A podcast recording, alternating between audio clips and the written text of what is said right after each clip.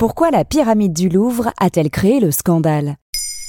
Merci d'avoir posé la question. Inspirée de la pyramide de Khéops, haute de plus de 21 mètres et composée de 603 losanges et 70 triangles de verre, elle est l'œuvre préférée des visiteurs du musée du Louvre avec la Joconde et la Vénus de Milo et vous pouvez l'admirer gratuitement sans entrer dans le bâtiment. Si depuis 1989, la pyramide du Louvre est devenue un monument incontournable de Paris et un visuel classique de carte postale, il n'en a pas toujours été ainsi et sa réalisation ne s'est pas faite sans encombre. Qui a eu l'idée de créer la pyramide du Louvre?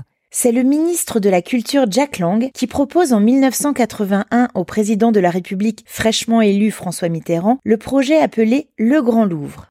Ancienne demeure des rois, l'idée est de dédier entièrement l'espace au musée, ce qui n'est plus le cas depuis 1871, date où le ministère des Finances est venu s'installer dans l'aile Richelieu du bâtiment. L'idée n'est pas nouvelle puisqu'en 1927, le directeur du musée du Louvre de l'époque, Henri Verne, avait déjà fait une demande en ce sens qui n'avait pas abouti.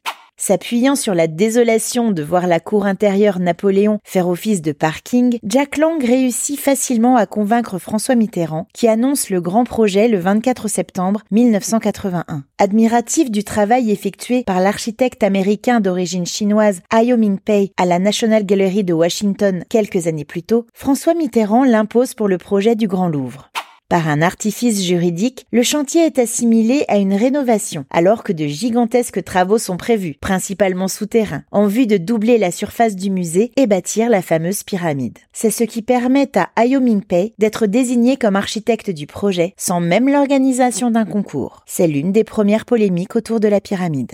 Qu'est-ce qui n'a pas plu? À l'automne 1983, Ayo Mingpei présente ses premières maquettes à l'Élysée devant François Mitterrand, Jack Lang et des responsables du patrimoine. C'est la première fois que l'idée de la pyramide apparaît. Tous sont séduits.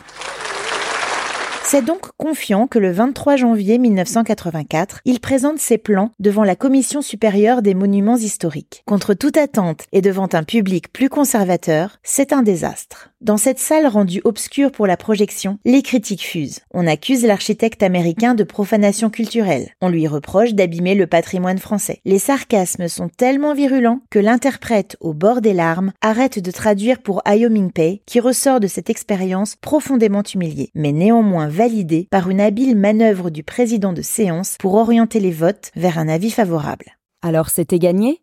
Pas encore. À la suite d'une fuite durant la présentation, le journal France Soir fait enfler la polémique en titrant le lendemain à sa une Le nouveau Louvre fait déjà scandale et en comparant le projet à une annexe de Disneyland.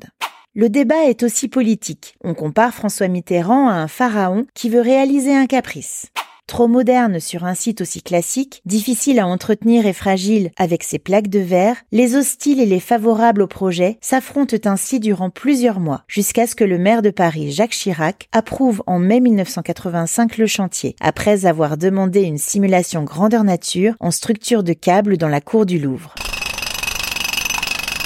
L'inauguration officielle a lieu le 29 mars 1989 avec ouverture au public. Les travaux se poursuivront jusqu'en 1993. Aujourd'hui, la pyramide du Louvre a su s'imposer comme le symbole d'un musée devenu le plus grand du monde, devant le MoMA de New York et le Musée national de Chine à Pékin.